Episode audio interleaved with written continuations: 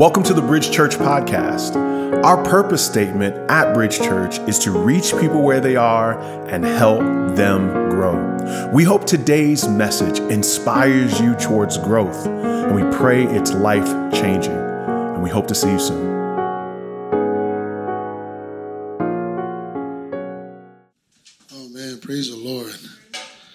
Give you the five dollars for that intro afterwards, Josh. Five dollars, four dollars and seventy-five cents actually. Amen.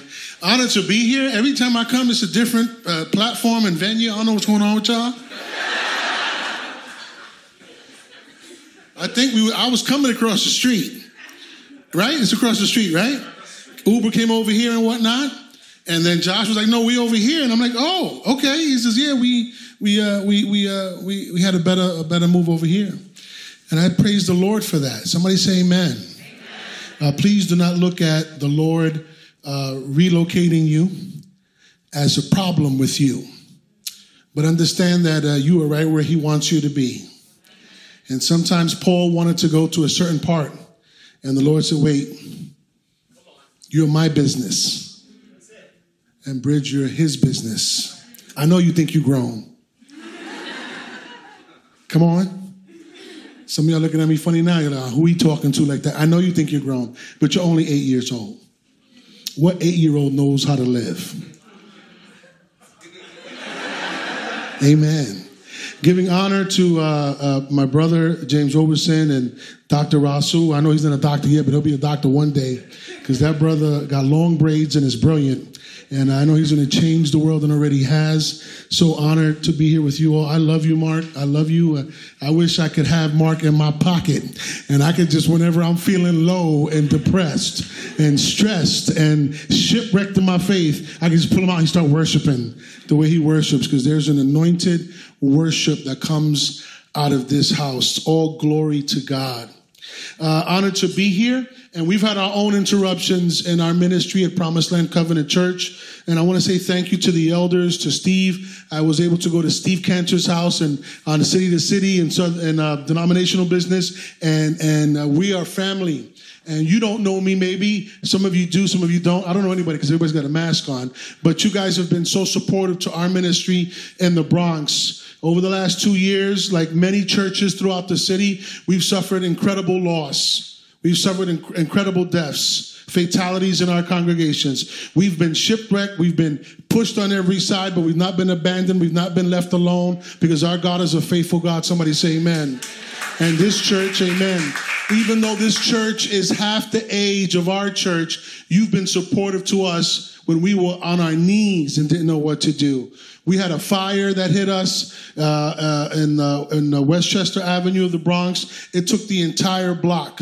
Nine businesses stopped at the corner, blew up the chicken spot, and then kept going down the block and destroyed three churches. One of them was ours.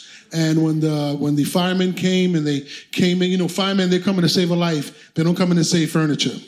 They don't care about how your projector, how your TV. They don't care about the gate. They don't care about the windows. They don't care about your nothing. The leather furniture doesn't mean nothing to them. They're there to save a life. And so they destroyed the church in the process of trying to save a life. Uh, thank God that nobody was hurt in that fire, but it shipwrecked us. And then we were disoriented. And over the last two years, I've been preaching in backyards, in living rooms, in kitchens, Yep, that's right. Some of y'all looking at me, in kitchens with no food in the kitchen, just me, a microphone, and a camera. and I felt so disoriented. I felt as if God was punishing us. And at one point, and I've shared this a couple of times, but I want you to know, at one point I was in my in my bed um, uh, in a fetal position uh, with the covers up to my uh, uh face, looking at the ceiling, because my deep theological constructs are always born when I'm looking at the ceiling and I don't know what to do. That's when I talk to God. Come on, somebody say amen. Right? It's when you in that place where you can't call mommy, can't call daddy, can't call nobody, that you got to call Jesus and say, I need a word. I, I need a whisper. I need a touch. I need you to do something here because I'm bugging out right now. Am I trying to keep something alive that you're trying to kill? Come on now. Am I trying? Are my efforts trying to keep something alive. Because, Lord, you done sent the fire. And then after we rehabbed the building, and y'all helped us, it was your money too. We rehabbed the building, you know what happens? The worst hurricane in 125 years hits the Bronx. I ain't never even heard of a hurricane hitting the Bronx. tears, literally tears the roof off the building.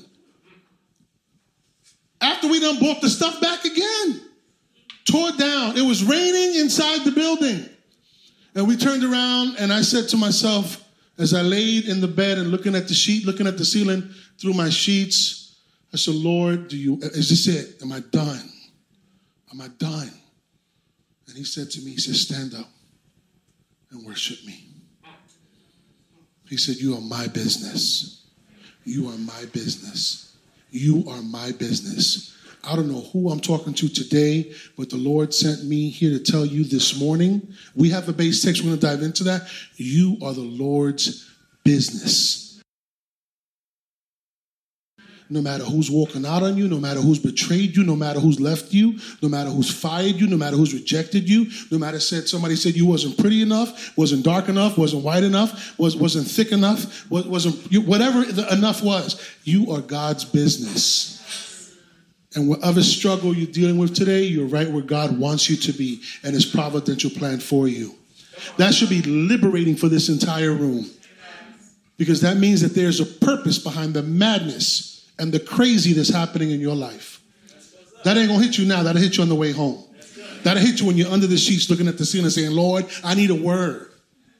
And then he's gonna say, Remember that slightly overweight but very cute Puerto Rican guy that came from the Bronx? slightly overweight. Actually, it's COVID weight, or else I'd look like Josh. I'd have Josh's body. I've been hating on Pastor James. Pastor James been getting thin and making me look wider. Disrespectful, no sort of loyalties or pastoral ethic to colleagues. So I'm sitting there, and uh, we had a fire, and then we had a flood, and now I'm in the backyard binding up pigeons in the name of Jesus. Because you know, pigeons, they don't stop. They'd be like, yeah, well, you know, and they just let it fly. I'm binding them up. And then we get an opportunity to get a building and uh, just a few months ago, we got our building, three floors of ministry, lower level. Uh, amen. Praise be to God. Matter of fact, I think that the young life pregnant moms that are leaving are leaving from the spot in uh, 138 because they just leased our entire lower level. So Octavia, the director, is actually taking single moms from August 1st and 2nd to whatever Look at that. Y'all don't even know that. Look at how we're connected. You know what I'm saying? It's crazy. They're believing from our church, right? So Young Life is on the bottom, our sanctuary is on the second, and the administrative offices are on the top. But that came after being divinely interrupted. That came after me going through the struggle, and the struggle being so real that I almost quit. Now I know I'm the preacher and the professor and the bishop and the overseer, and people don't talk like that, but I want to keep it a buck fifty and a hundred because I'm in Bridge Church. Let me translate that for the folk that don't understand that language. Let me be totally vulnerable and transparent. Can I kick it? to say, yes, you can. Can I kick it? Amen. So what happens is that there's times you want to give up and the struggle is real, but there's always a divine interruption that God has for you. The question for this church and, and my and, and this is what the Lord has put in my heart: What condition is your roof in, Bridge Church? What condition is your roof in?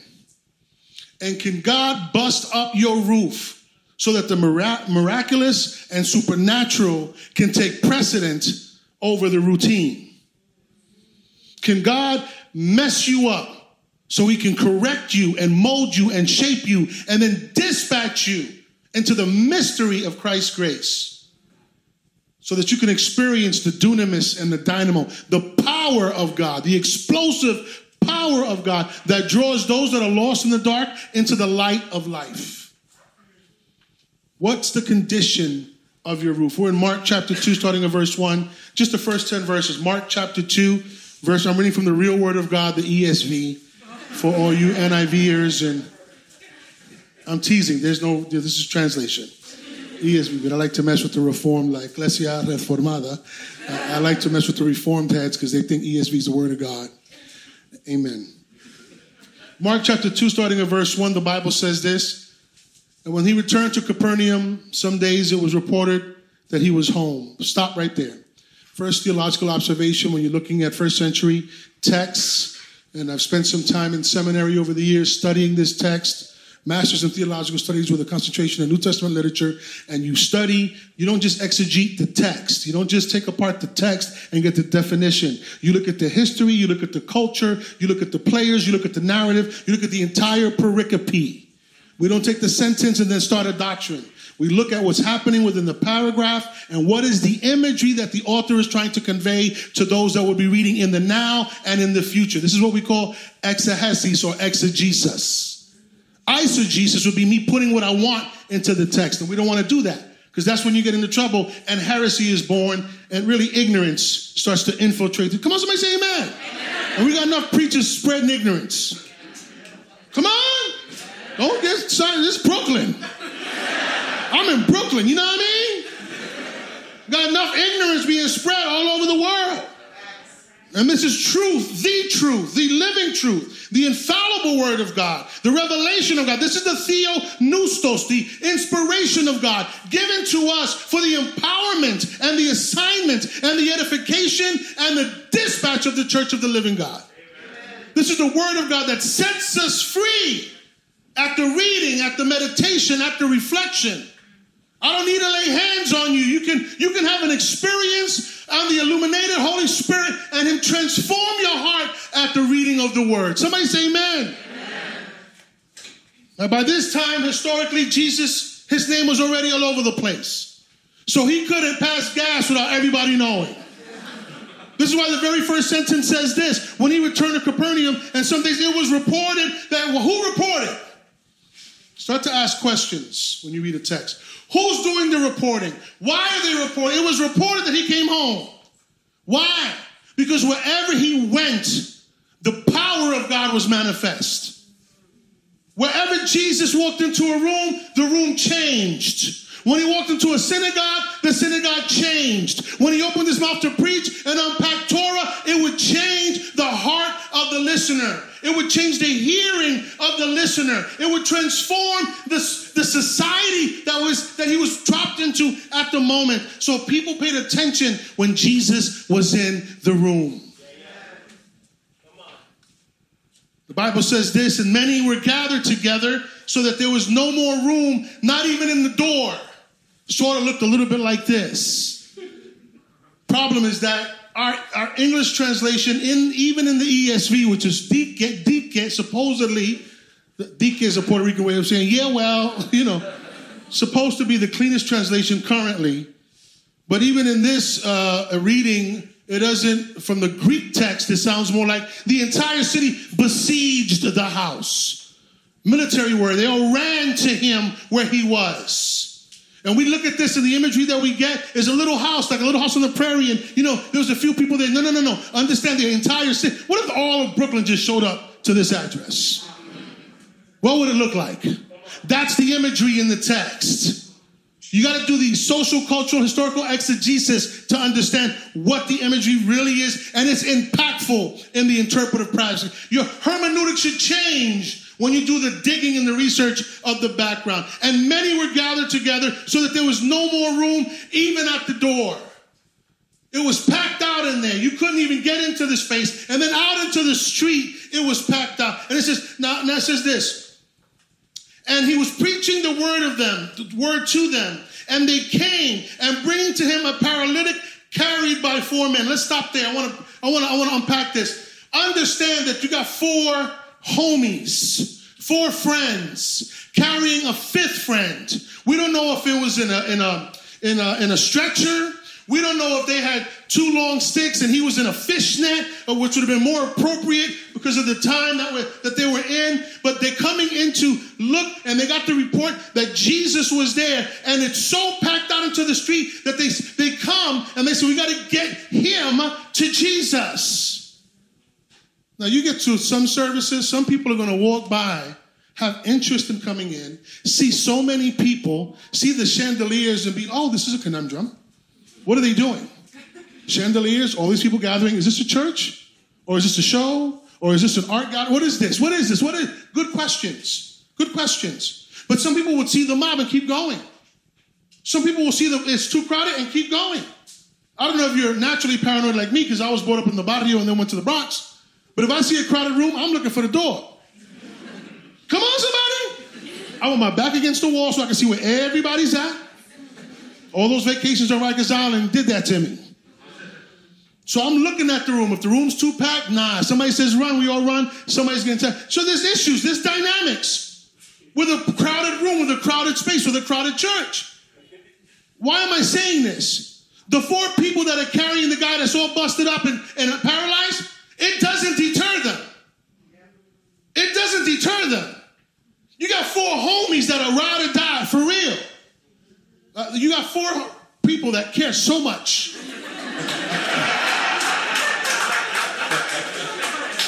I'm trying to translate this for you. I don't want it to get lost in translation. Four people that care so much about the condition of this paralyzed individual that the crowd does not scare them. They're not detoured. They're not confused. They're on mission. We're going to hold you down, son. As a matter of fact, I can hear one person saying, No, you're going to walk again. You're going to walk again.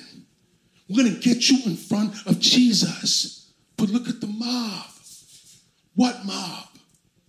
Now, if you study uh, ancient architecture, especially within the first century, understand that this was not a big house, and this was probably a two story house, and there was probably stairs on the side historically, and the, and the roof.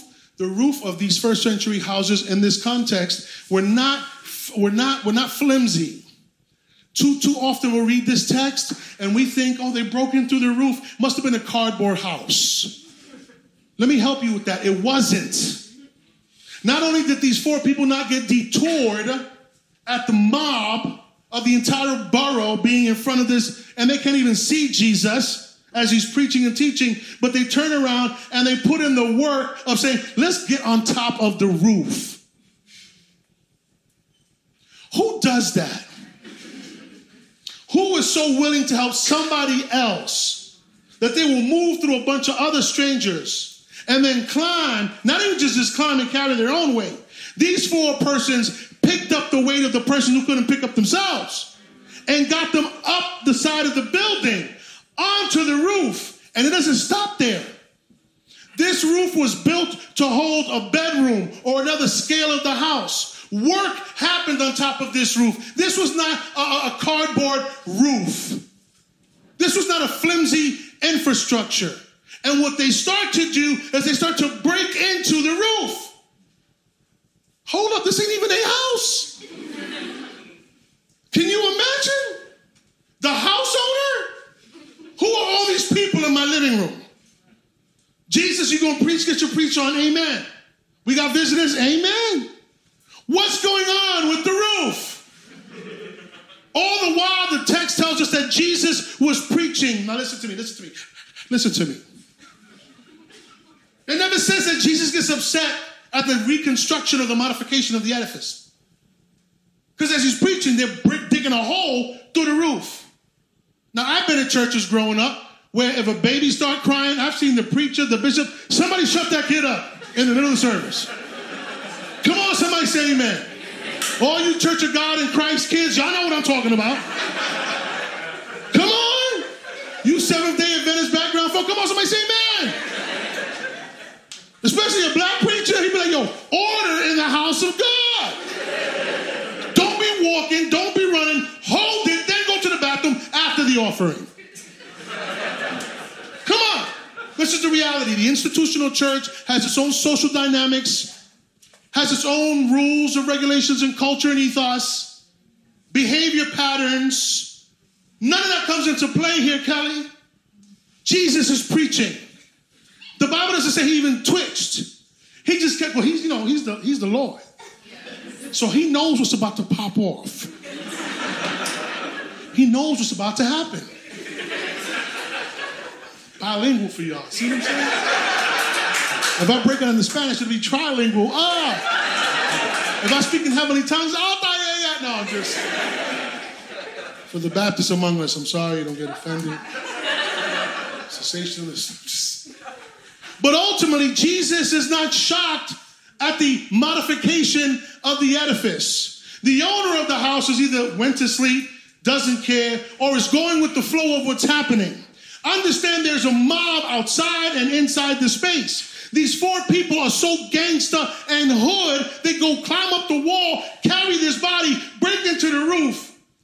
I need faith like that. I need prayer warriors like that.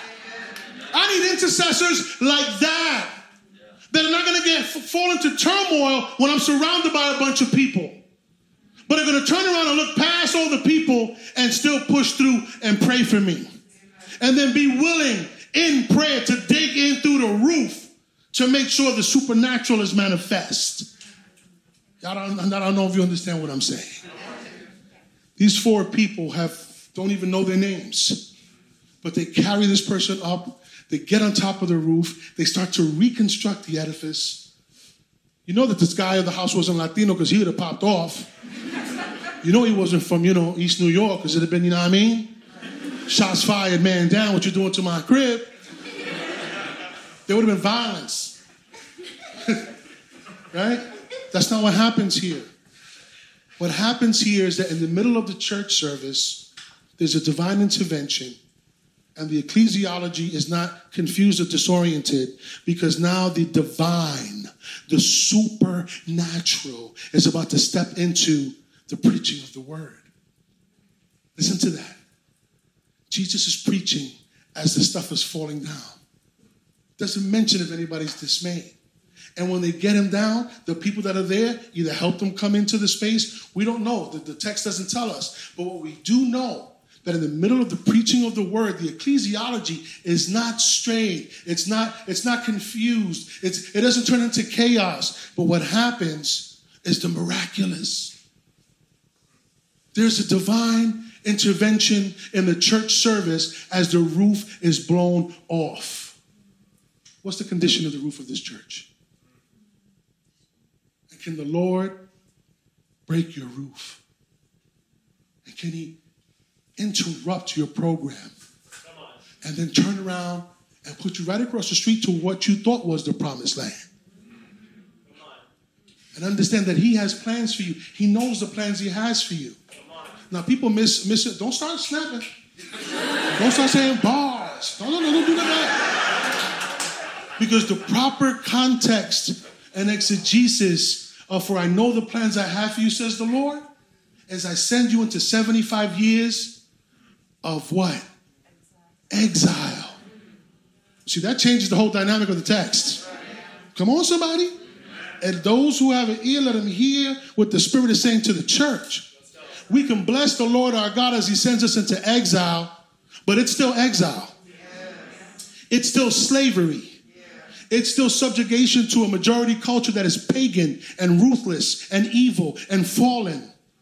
And the rhetoric and the ideologies that comes from that government are not that of, of, of Israel and are contradictory to Torah and have no representation to Yahweh.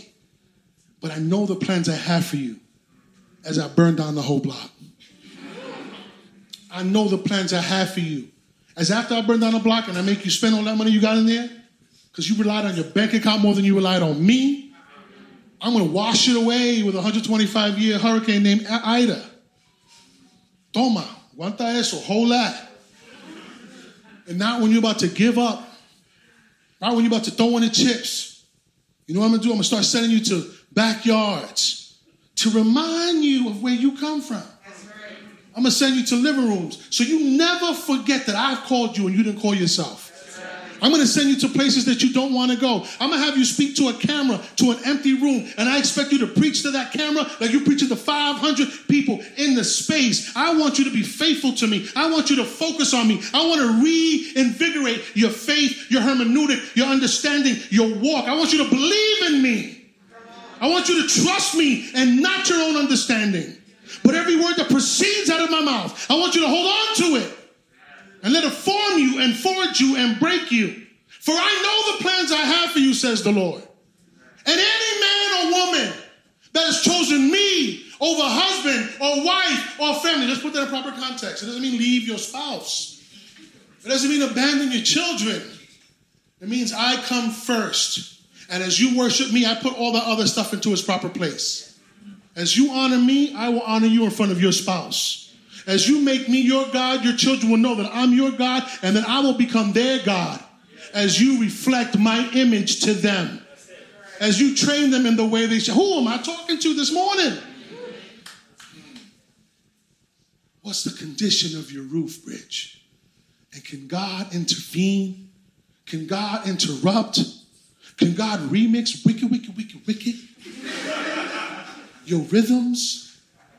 Can He further diversify your community? Matter of fact, let me ask you an honest question.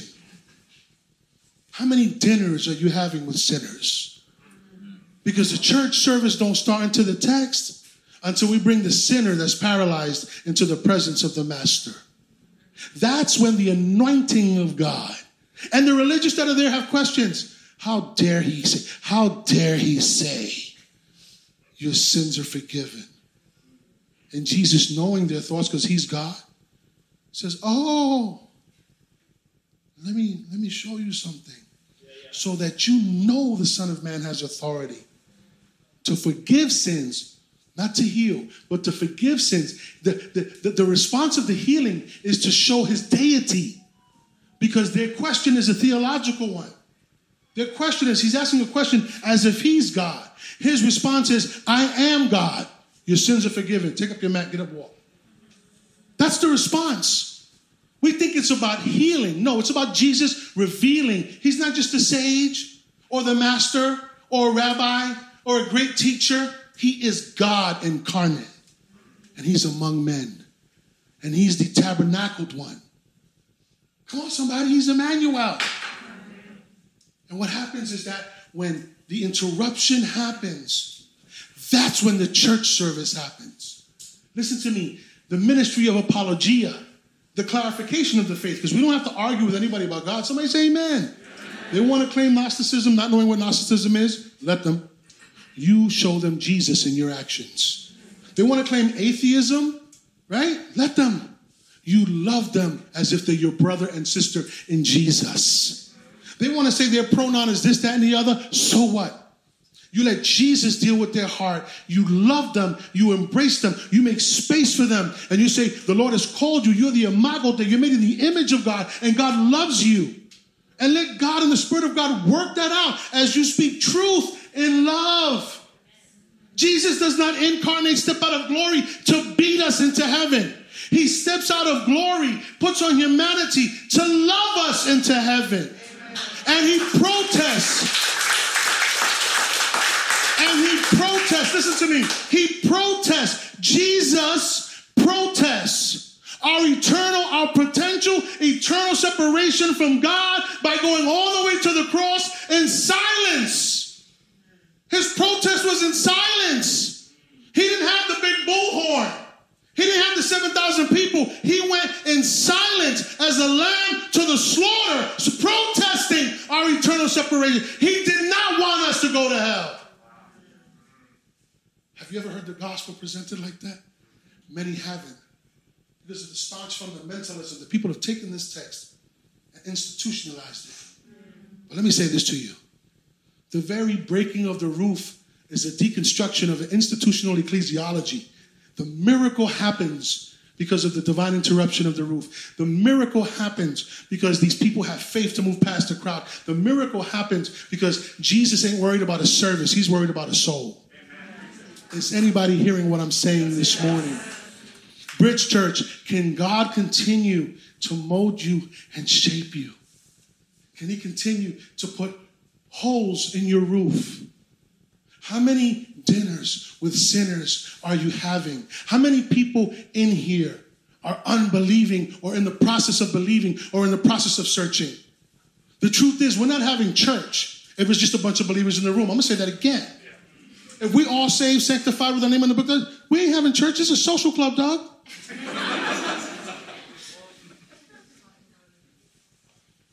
Where's the broken?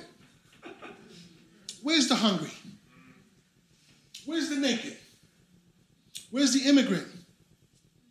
Where's the gender searching? See how I said that? And can you love them? Can God put a hole in this roof and bring them in here? Come on! Don't fall asleep on me now. Can God build his church? Because he said he would build it. And he said the very gates of hell will not prevail against it. But it does not mean that the gates of hell will not show up in the form of a fire, in the form of a flood. Sometimes he'll move you across the street. Across the street. Not 10 blocks away. You were close to the promised land. Now you're in the promised land. I know somebody got upset that I said that. You be all right. I'll be back next July.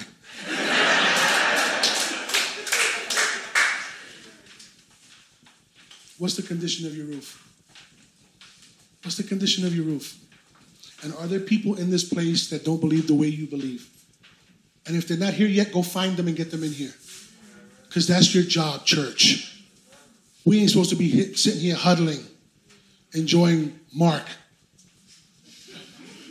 And that's enjoyment. I love that. Worship. Mira, este, yo, yo. Hey, I can listen to that boy sing all, that man sing. Sing. You got me yelling through that mask. I know I sound like a dead cat when I sing. I know it. But I don't sing for you, I sing for Jesus. So I can howl if I want to howl. You were saying, Doc. Amen. Amen. He's a worship leader, so he knows that all yelling is worship. He knows that.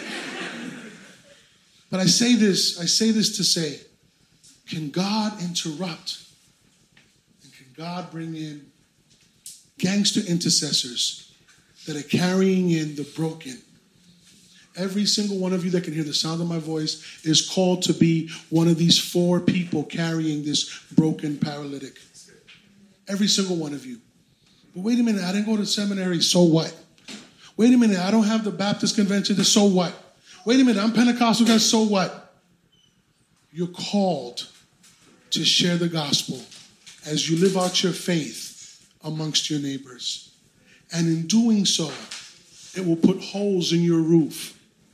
As people who don't believe as you do will find safety in the presence of Yeshua Messiah.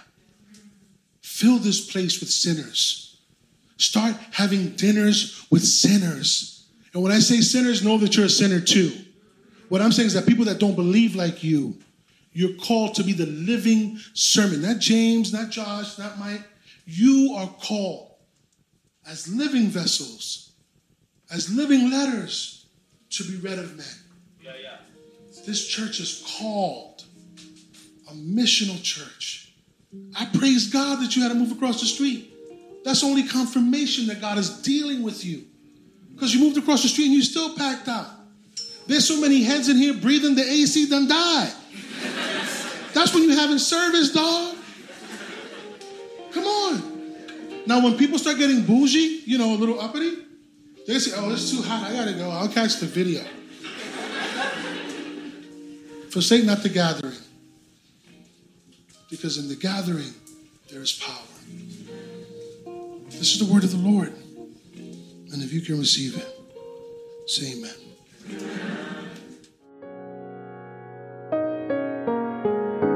We hope today's message was encouraging for you.